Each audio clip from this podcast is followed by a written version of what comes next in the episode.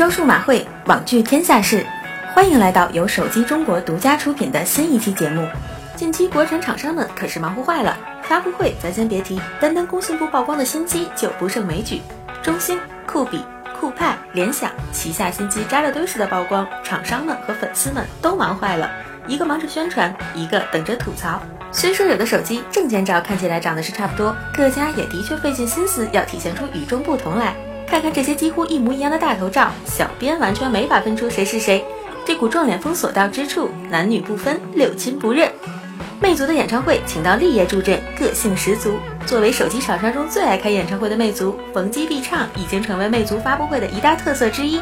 之前，魅族在官方微博上宣布，新机魅蓝 Max 发布会的演唱嘉宾即将是国民老公级别，于是网友们纷纷脑洞大开，有说是王思聪的，有猜是窦靖童的，更有甚者说是马云的。话说马云不是国民爸爸吗？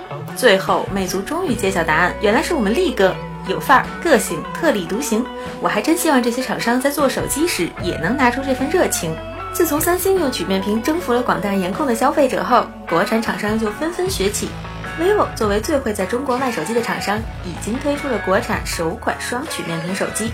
看到这里，雷总怎么还能坐得住呢？自家旗舰小米 Note 2谍照频频曝光，双曲面屏简直亮瞎眼。虽然配置还无法确定，不过国产厂商们早已纷纷盯上了骁龙八二幺。看到硕大的屏幕，加上双曲面屏，这次的售价估计会向着四千元大关一路狂奔了吧？先别说值不值，就问你买不买吧。这周不光是刀光剑影的一周，更是火光四溅的一周。三星最新旗舰 Note 7已经王炸了两回，终于三星也坐不住了。之前三星一直强调说手机爆炸是因为用户使用了非原装的充电器及数据线，不过三星却突然宣称将要全球召回 Note 7，并进行检测维修。然而国行机型却并未在召回之列，这下真的成王炸了。估计苹果那边已经在偷着乐了吧。最后是巨人的回归，网上曝光了诺基亚官方的最新宣传海报。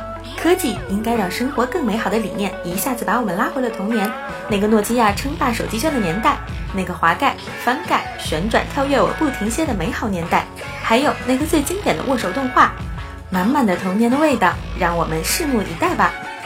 本期的一周数码会就是这样，我们下期再见。